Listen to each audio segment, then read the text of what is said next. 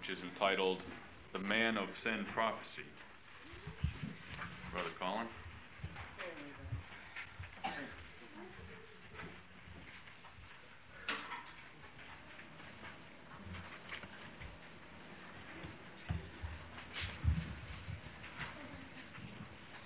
My brothers and sisters, our subject for the second talk is dealing with the man of sin in Second Thessalonians two, but I'd like to draw some threads over from our first study and join them into this second very important study, which has very close links with Daniel anyways, as we'll see.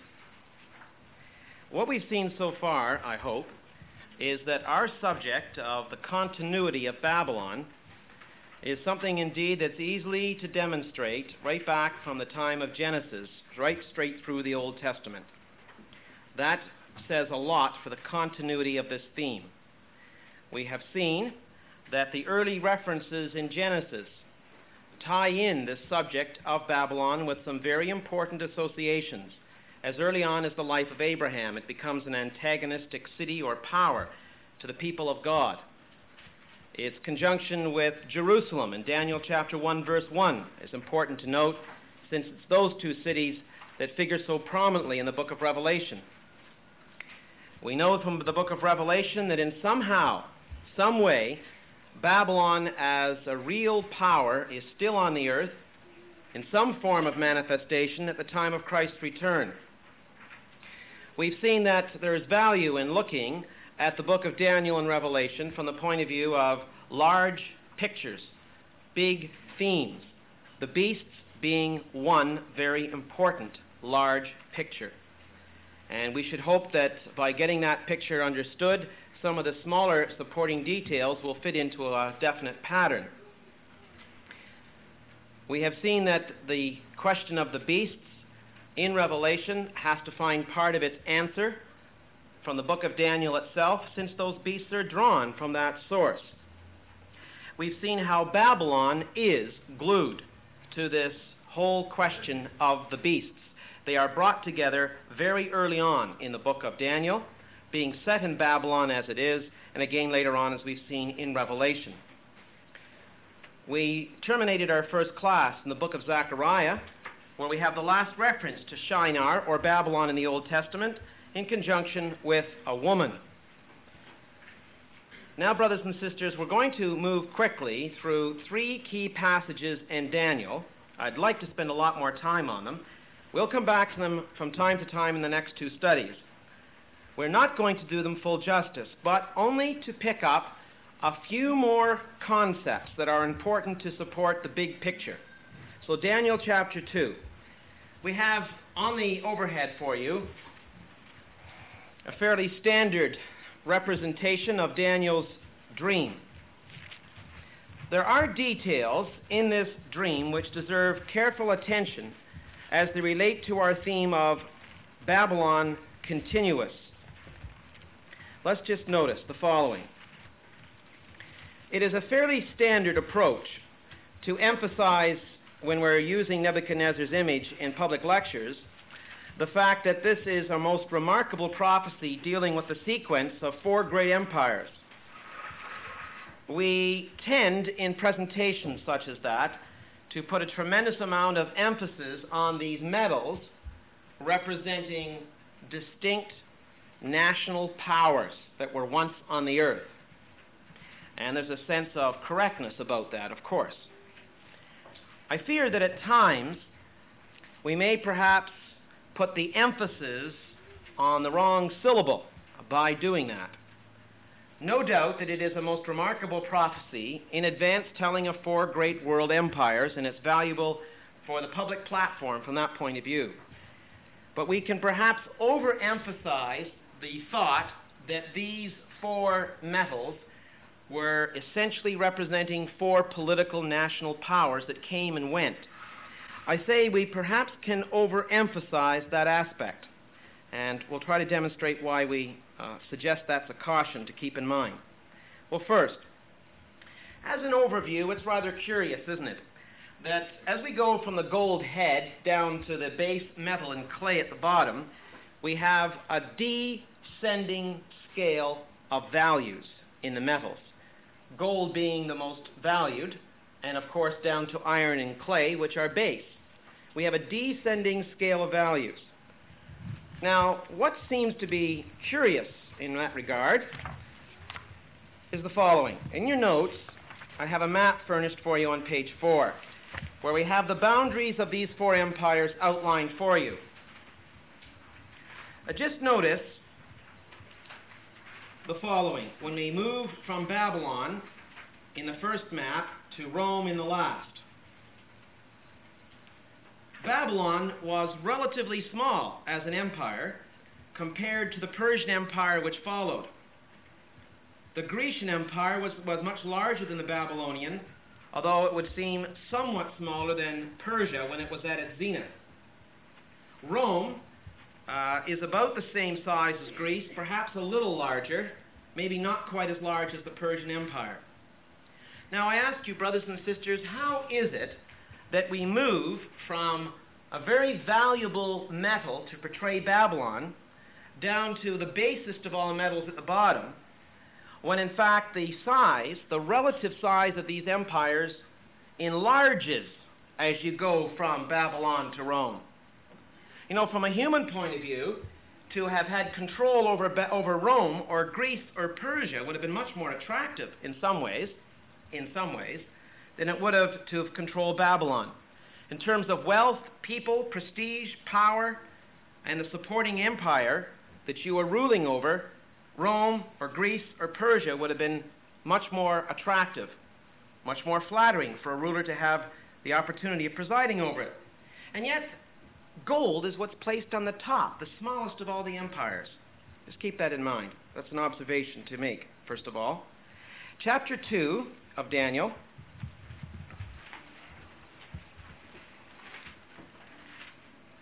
And we look at verse thirty-seven and thirty-eight of Daniel chapter two.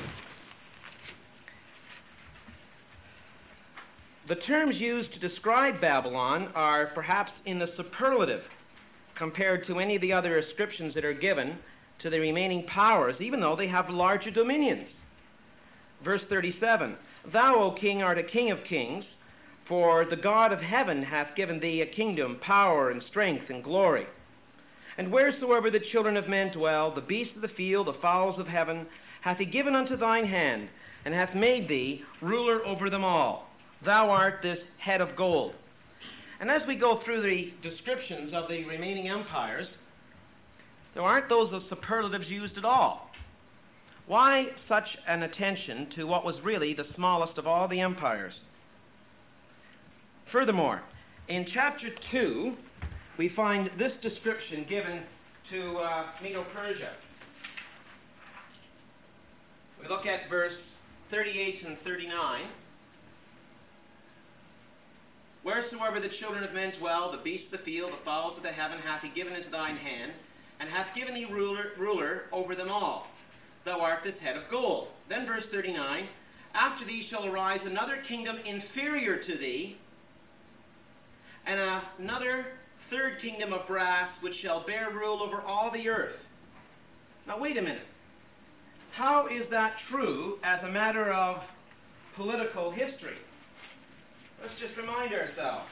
How could that be that Medo-Persia could be described as being inferior to the domain of Babylon? Inferior then, in what sense? Rather puzzling. Think about it. You have the descending value of the metals, and you have the statement that Medo-Persia is regarded by the perspective God is issuing here as being inferior. In fact, it was the largest of all the empires, stretched even as far as the borders of India and its uh, zenith, zenith of power under Cyrus. So we might ask ourselves, what's the sense in which it is inferior? Inferior. Again, I'm just going to ask you to uh, suspend your judgment on that. Now, furthermore, why does it say of Greece that she bears rule over all the earth? What political truth was there in that? Well, let's just review our history. Alexander the Great, who's described in Daniel eight as the little horn that comes up, Alexander the Great conquered, after his father, Philip of Macedon, a large part of the Mediterranean world, and he, he too went over almost to the borders of India. But, as Daniel eight shows, Alexander held on to that dominion for a very, very short period of time. He no longer, he no sooner had conquered all those territories than he died within about a year. He himself never presided over that empire for very long. He never really enjoyed, in other words, the fruits of his victory. In fact, he never even got back home. He died away from home on his campaign back. Furthermore, shortly after Alexander died, the four generals that emerged after him carved up his empire into four and then into other parts besides. And there really was no single rulership of Greece under one head over the whole dominion, like there was with Nebuchadnezzar, let's say. There never was a time when Greece had that kind of rulership as a matter of political history. So there's some sense in which Medo-Persia is inferior to the rulership of Babylon. There is some sense in which Greece is said to bear rule over all the earth. How could that be? It didn't seem, it doesn't seem to ring true if one just looks at the facts of political history, unless there is some other perspective, of course, that God has in mind, some other values by which he is measuring the rulership or the control or the dominance of these powers. Now let's just look at another detail concerning the metals. Daniel chapter two, going back to verse thirty-five. Let's take a look at this one.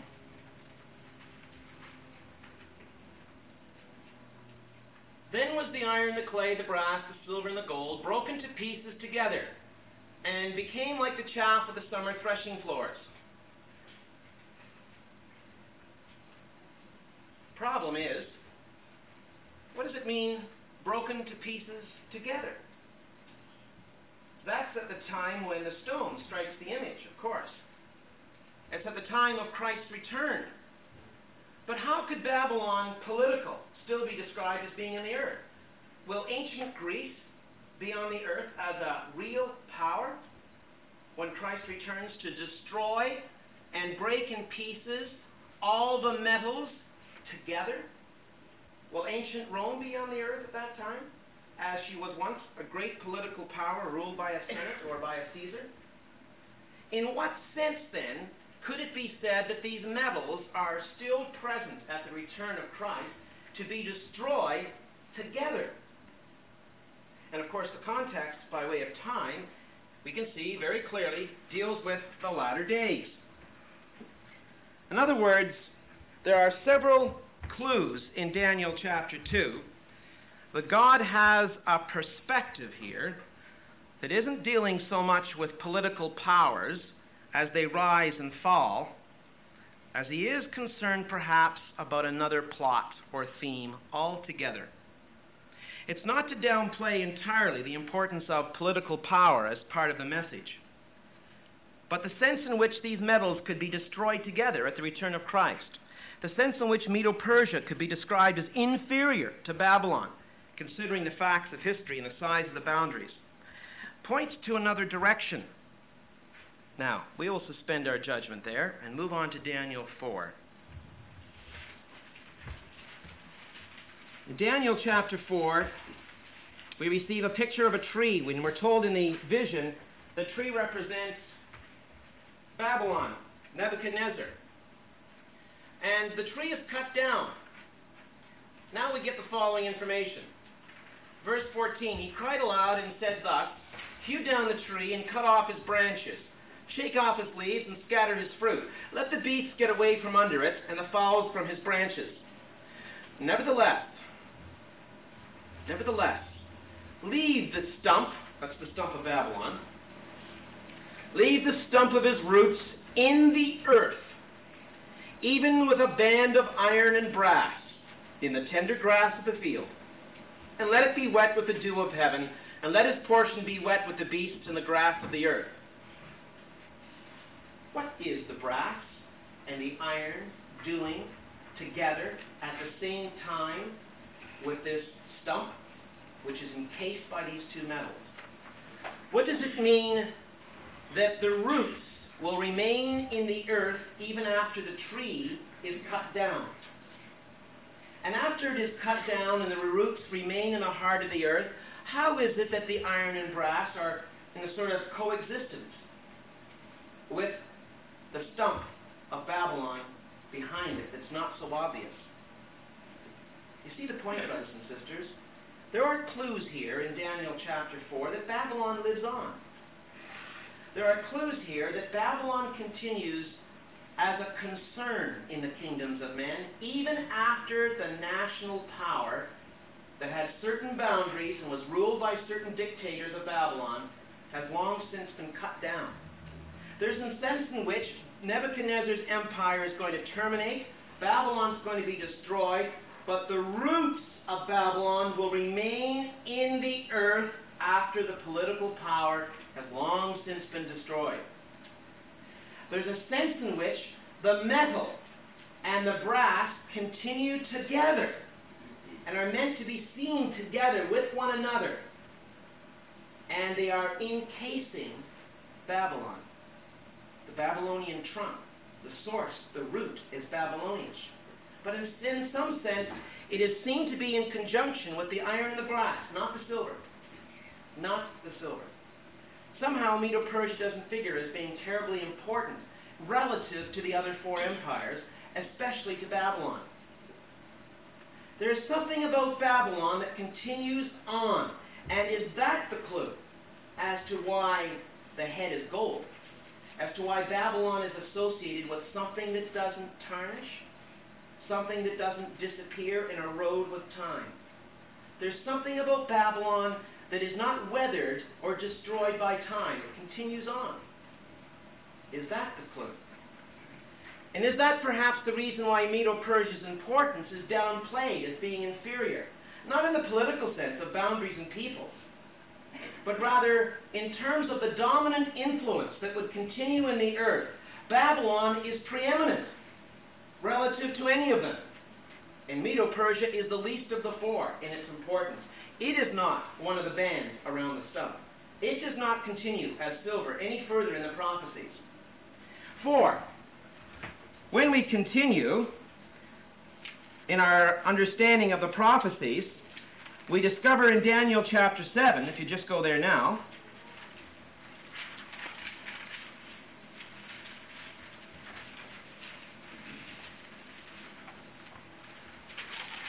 we discover in Daniel chapter seven that the brass and the iron are mentioned once again, this time in relationship to the fourth beast, which has the little horn.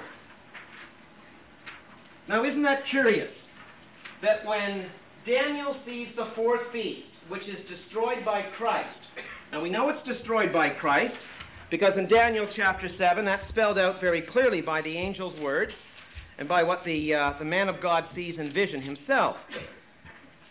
For example, when we come down to verse eleven of Daniel seven, Daniel says he beholds because of the voice of the great words which the horn spake. I beheld even till the beast was slain. That's the fourth beast. And his body destroyed and given to the burning flame. Isn't that interesting? The fourth beast is present at the return of Christ. The fourth beast, though, is now described by the angel as having two metals. It's not something Daniel saw at first when he observed it. For in verse nineteen, then I would know the truth of the fourth beast, which was diverse from all the others, exceeding dreadful, whose teeth were of iron, and his nails of brass, which devoured, brake in pieces, stamped the residue with his feet. Now, we might ask, how could it be that this fourth beast that will be destroyed by Christ when he returns, which is diverse from the other three beasts, this little horn, which is described as being diverse from the other horns, has organic to this beast brass and iron? There's a link with the stump, obviously. We were not wrong in surmising in Daniel chapter four, therefore, that there's some sense in which there's a continuous presence of those powers in the earth, once their political dominions have actually vanished. Somehow, the Babylonian root remains in the earth after Nebuchadnezzar has gone, after the political dominion of Babylon has vanished. There's some sense in which the brass and the iron that band that stump are meant to be associated with the stump that lives on, with the roots that continue in the heart of the earth. Not the silver, but the brass and the iron.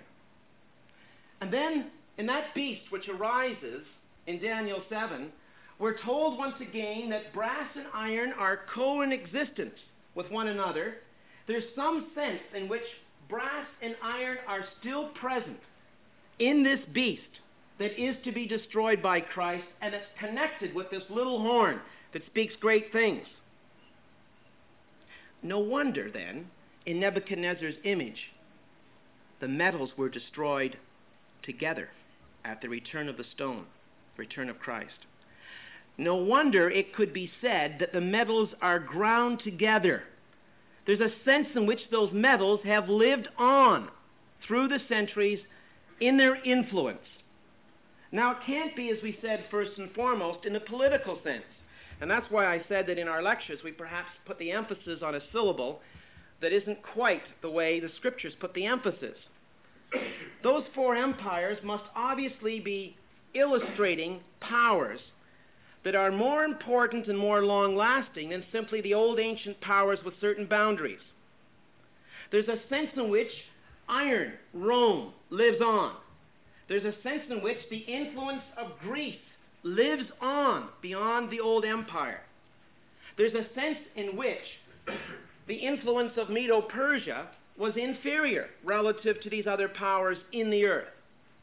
There's a sense in which, even after Nebuchadnezzar's empire has fallen and been destroyed by the Persians, in which the roots of Babylon remain in the earth and continue on.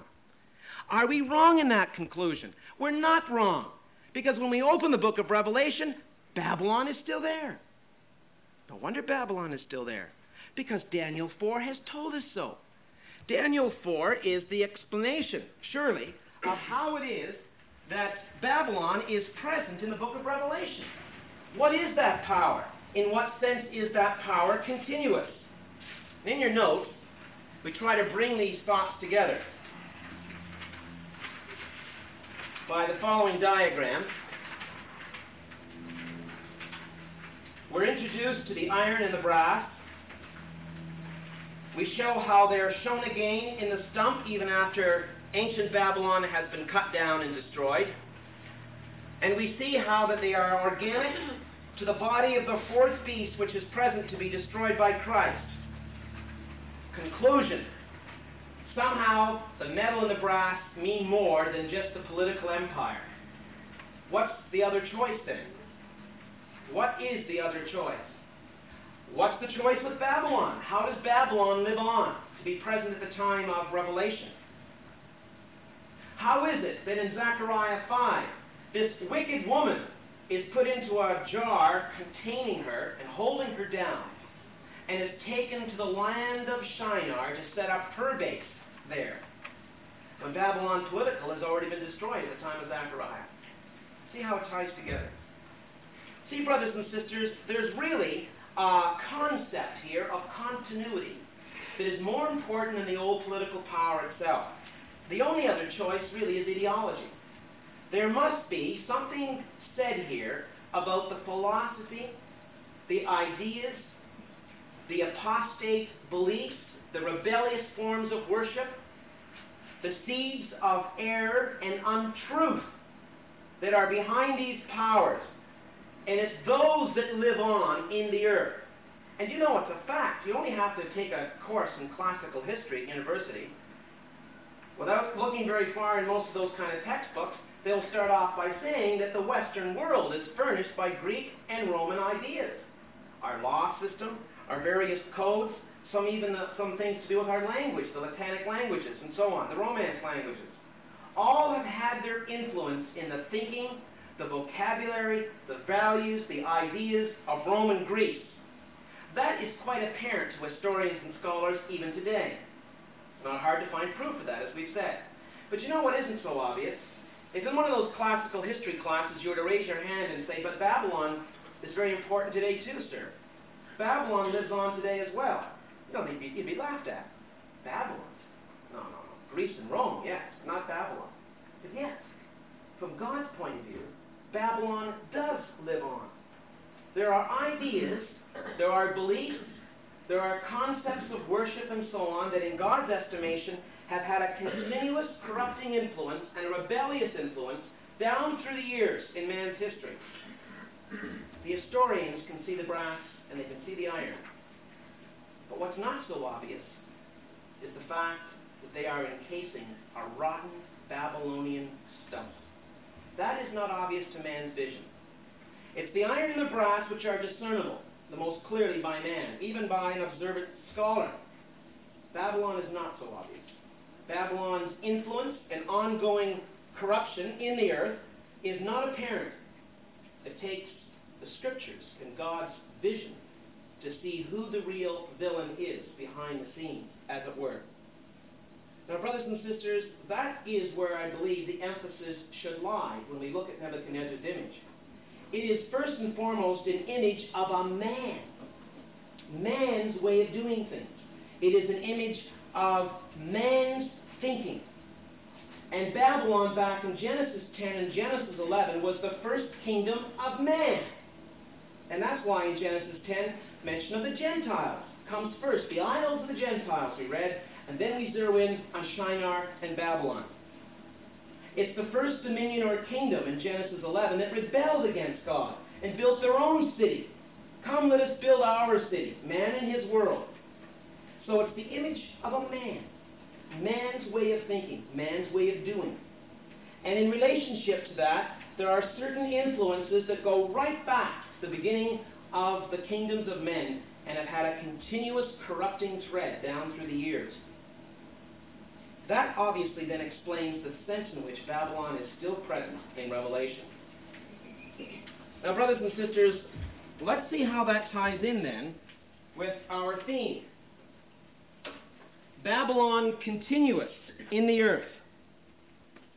Babylon has a kind of continuity which goes all through the scriptures. Babylon is not to be viewed so much as a political power with distinct boundaries and a certain type of rulership. Rome and Greece, coming second in importance, are to be viewed as part of this whole picture, as having influences in the earth that are really far more important than just when they were within certain years on the earth as a political power. Somehow or another, Babylon is fused with those other two, or they are at least fused with Babylon. Are they not in some ways the major perpetrators, the major mouthpieces through which Babylonish doctrine and Babylonish ideas and concepts will continue to be spoken and taught and have their influence on the earth? We suggest, brothers and sisters, that that is the case. It is the best explanation which explains the meaning of the stump, how it is related in drawing two metals out of the image, how it is that the fourth beast, in turn, draws out those same two metals and puts them organic to a beast that is still present when Christ returns. More than that, look at Daniel seven once again. Even after the fourth beast is destroyed, in verse eleven, there is something said, you know, about the other beasts, that is, about the bear. There is something implied about the leopard still. Just notice what is said. After the fourth beast is destroyed, we read in verse twelve, as concerning the rest of the beasts, they had their dominion taken away, yet their lives were prolonged for a season and a time. Now that's at the return of Christ. After he's destroyed the fourth beast, there still is a sense in which the rest of the beasts, even though they're shorn of their dominion, have their lives prolonged. So they're present at the return of Christ, and there's a sense in which they still continue in the earth in some way or another, although they don't have dominion, although they're not exercising real authority and power.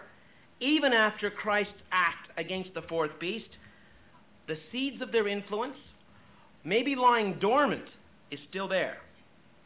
And that, we believe, has a very important link with the rebellion at the end of the millennium. There still is a sense in which mortal flesh can organize itself at the end and rebel against God. In so doing, what happens then, the attitudes, the ideas, the challenges that occur there at the end of the millennium have their roots with these beasts. They still, in a certain sense, are not totally obliterated. That then perhaps doesn't change by any means one hundred percent our understanding of Nebuchadnezzar's image. Not at all.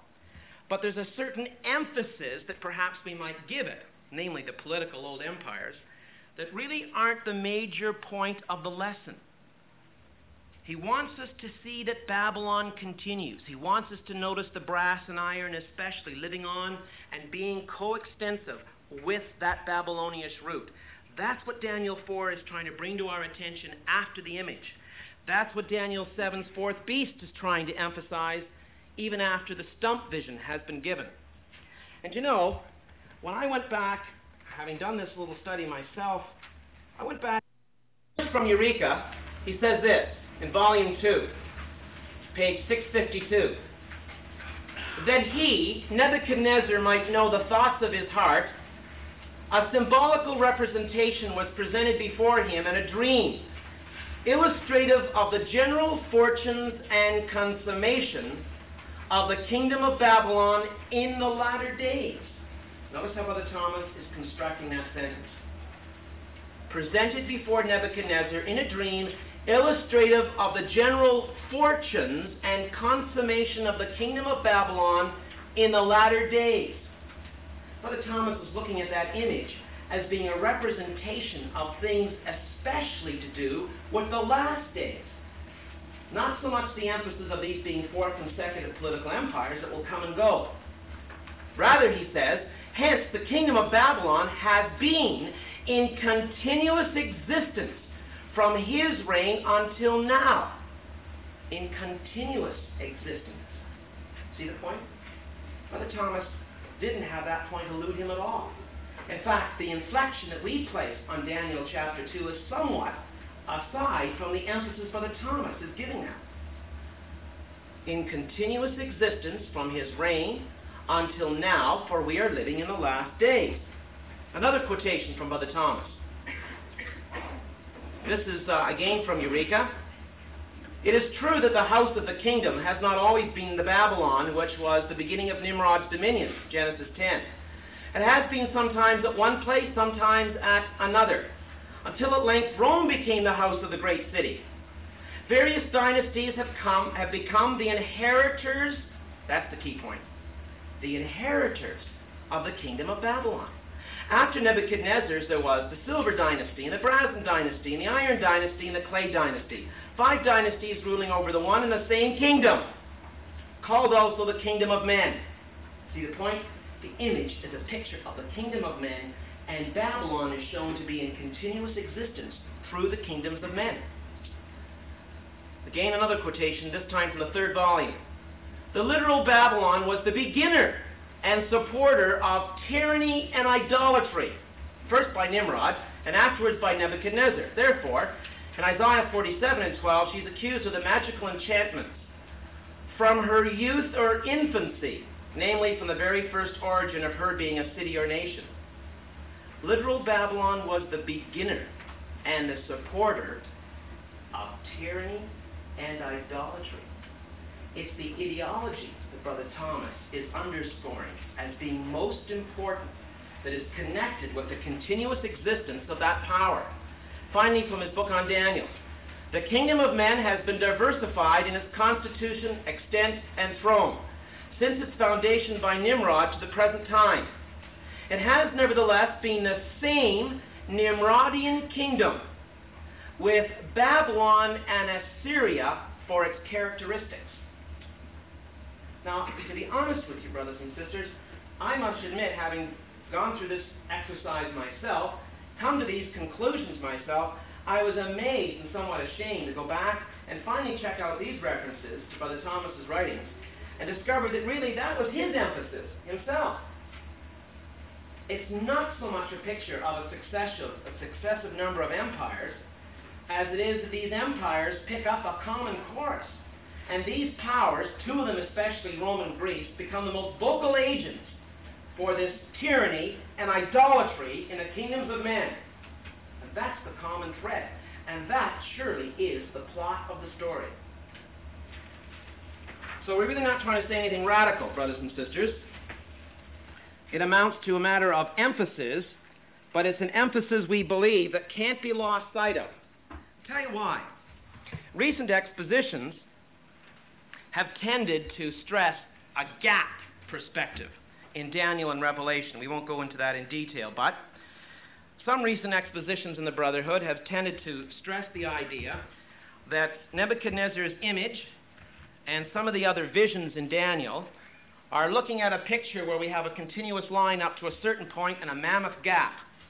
And then after that gap is over with, a whole number of details from Revelation and Daniel are squeezed into that three and a half final years at the time of Christ's return. It's what we would call a parenthesis or a gap perspective on the timeline of prophecy in Daniel and Revelation. Now, I believe that what we've seen so far completely counters that. The picture and the emphasis in Daniel four and Nebuchadnezzar's image is a perspective of continuity, of no gap whatsoever. Babylon is there and has always been there and manifests its influence on the earth in many, many forms through two chief agents, Greek and Roman ideology. But it's really Babylon down below. Now, brothers and sisters, with that in mind, we'd like to take a look now, and we'll perhaps need more than just this class, at the man of sin. And we're going to see, I believe, how this prophecy in the New Testament is a great help in unlocking some of the more difficult parts of our expositions of Daniel and Revelation. So let's take a look at Second Thessalonians chapter two. But first we're going to look at it from an overview, and then we're going to take a look at some of its finer details. But we're going to do it with a specific purpose in mind. We're going to discover that this book, or rather this prophecy in Second Thessalonians two, has undoubtedly links with Revelation and Daniel. In fact, all of our recent expositions that have taken a different course than that of Brother Thomas, all of our recent expositions have all agreed on at least one thing, and that is that the man of sin prophecy and the beast system in Daniel and Revelation are one and the same. That is agreed by the three chief expositions in the community today that take a different course than that found in Eureka. They have a common note on this, that the man of sin is linked with the beast system. Who he is and who they are is one and the same. Now that's important to have seen that common denominator, and bear that in mind. If we then can solve the mystery of who the man of sin is, if we can solve the mystery of who the man of sin is, we have, ipso facto, the old saying, automatically got the key as to who the beast system is. We've got the key of who it is not only in Daniel, but in Revelation. And I believe that's a valid statement to make. The connections with those two other books, Daniel and Revelation, make it obvious that here is a master key in explaining identity. And as I said, even the other three major expositions that differ so widely from Brother Thomas have themselves concluded from the clues within this prophecy that you can't separate it from the beast system in either Daniel or Revelation. To that we would agree. Conclusions would be otherwise. So we want to start off by saying, as we look at Second Thessalonians two, what's the nature of this man? This man of sin. Is he religious? Is he essentially political? Or is he both? And what's the timing? Is this man of sin a power that is to arise only in the future? Let's say at the time of Christ, as some of our brethren have suggested. Does he represent a power or a system that would arise immediate to the time of the apostle, contemporary with him, and only contemporary for a few years and then go away and that's it? Or instead, does the man of sin represent a continuous link, past and future? Now let's bear those questions in mind. I'm going to come back to them when we finish our exposition of Second Thessalonians two. two key questions. Now, you remember what we said in our first class. The man who asks the right questions is the one who's going to find the right answers. A lot of it depends on what questions you're asking yourself. We can thresh around in this whole area of study and ask all kinds of questions that won't be helpful at first. Who are the frog-like spirits? Why is the number six sixty-six? All kinds of supporting details. But they are the small details, the supporting details. If you start with those, we may never find a satisfactory answer to the big picture. We're looking at the beast system, and we're looking at some important concepts that are tied with it. If we master that and have a relatively good understanding of what that represents, then the other pieces of the puzzle will fit in. So here we come to a New Testament passage. It's nowhere near as symbolic as Daniel. It's not a symbolic book like Revelation. The clues for the timing and the nature of this man are much easier to discern than Daniel seven or the beast of Revelation. So it's kind of like starting with the easier section that's relevant to an answer to our question. Who are the beasts? What are they? Well, let's very quickly take a look at how the prophecy of the man of sin is structured. This reveals a great deal. I'm going to have to do this fairly quickly, but the notes I'm showing you now are in your book anyways. Well, first of all, it seems apparent when one analyzes the details of the man of sin prophecy that several key concepts are brought out in the prophecy. There seems to be a movement here described, not just a man. We know from the third verse that this man of sin is described as being to do with a falling away first. Now, the Greek word for falling away is only one. It's only one word that represents that falling away in English. And it's the word in the Greek apostasia. That's important. In the Greek, falling away is one word, and it's the Greek word apostasia, from which we get the word apostasy. So right off the start, this movement or this individual is associated with apostasy, which means to have been on a course of action and then to have deviated or fallen from it. The English says falling away or turning away, and that's, that's the general sense. To be on a certain course and then to later leave it, to break away from that course. He is described as being lawless. In verse seven, Paul says that he already exists, in fact. He who now letteth, speaking of the restraining power, he who now letteth, or he who now restrains, will continue to restrain. The R S V is more helpful there than the King James. He who now letteth means he who now restrains or holds down will continue to hold down or restrain until the time comes where the man of sin system will be full blown and revealed. Now, if the restraining power on the man of sin was doing its restraining at the time of the Apostle Paul, there was something to restrain already. There was something being held down until the right time. And that holding down had something to hold down. There was then, in a germ state at least, some aspect of the man of sin contemporary with the Apostle Paul. Some aspect still contemporary at the time of the Apostle Paul. He was restrained, verse six, but later to be revealed. But this is to be focalized, we're told, in a man. First we're told it's apostasy, then we're told that it's to do with a man of sin. Verse three tells us he will be lawless. He will oppose God. He will exalt himself. He has a seat, verse four. He sits in the temple of God, or what seems to be the temple of God, and he proclaims himself to be God. His converts are won or seduced by, verse nine, satanic activity. He exercises power, pretended signs, verse nine, wonders, verse nine. He perpetrates belief in lies, verse eleven. He has pleasure in unrighteousness, verse twelve. And he has a strong delusion from God, verse eleven. he's labeled as the son of perdition before his end in verse three. He's destroyed by Christ in verse eight, and his followers are condemned, verse twelve.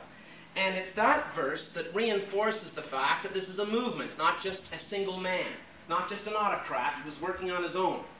There's the confirmation that the man is representing a system as well as just himself.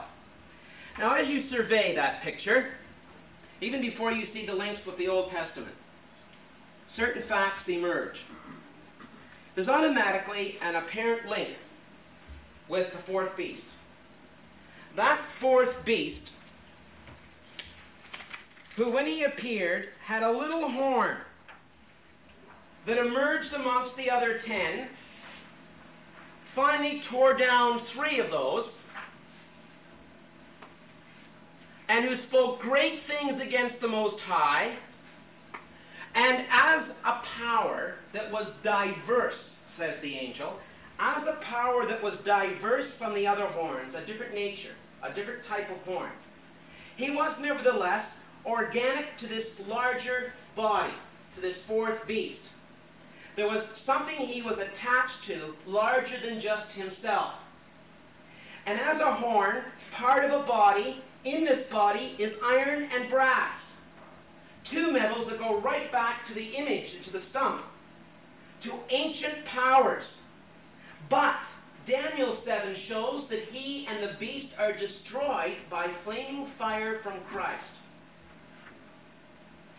Who is this horn? Who is the beast, or what is the beast that he was organic to, that was really greater than him in a certain sense?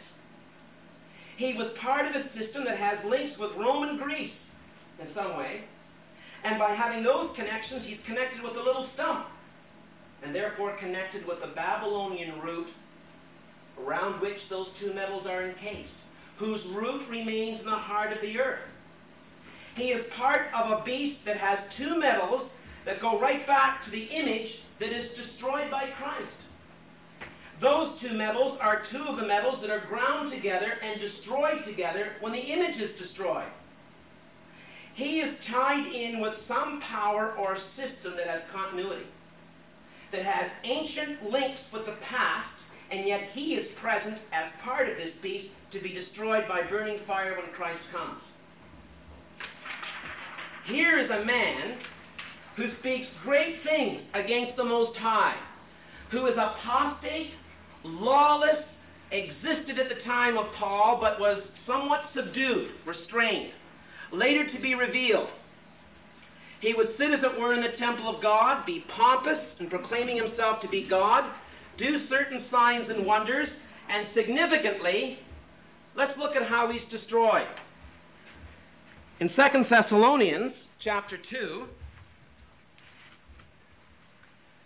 he is destroyed exactly in the same way as the fourth beast in Daniel seven with the little horn.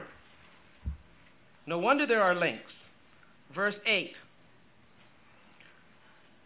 Then shall that wicked, the man of sin, be revealed, whom the Lord shall consume with the spirit of his mouth, and shall destroy with the brightness of his coming. With the brightness of his coming. Now, when you see how that is linked with the flaming fire of First Thessalonians chapter one, just mentioned previously by Paul, verse seven, verse eight, verse nine. The Lord will come and be revealed with his mighty angels, chapter one, verse seven, in flaming fire, verse nine, punished with everlasting destruction from the presence of the Lord and from the glory of his power.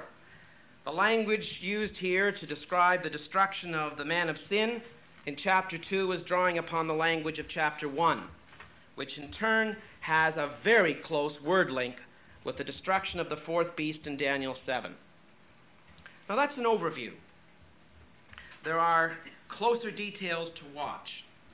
We'll take the end of this class, as we just terminate it now, and part of the next one, just to exhaust some of the highlights. Just before we end, let's notice the following. Back to Second Thessalonians, chapter two.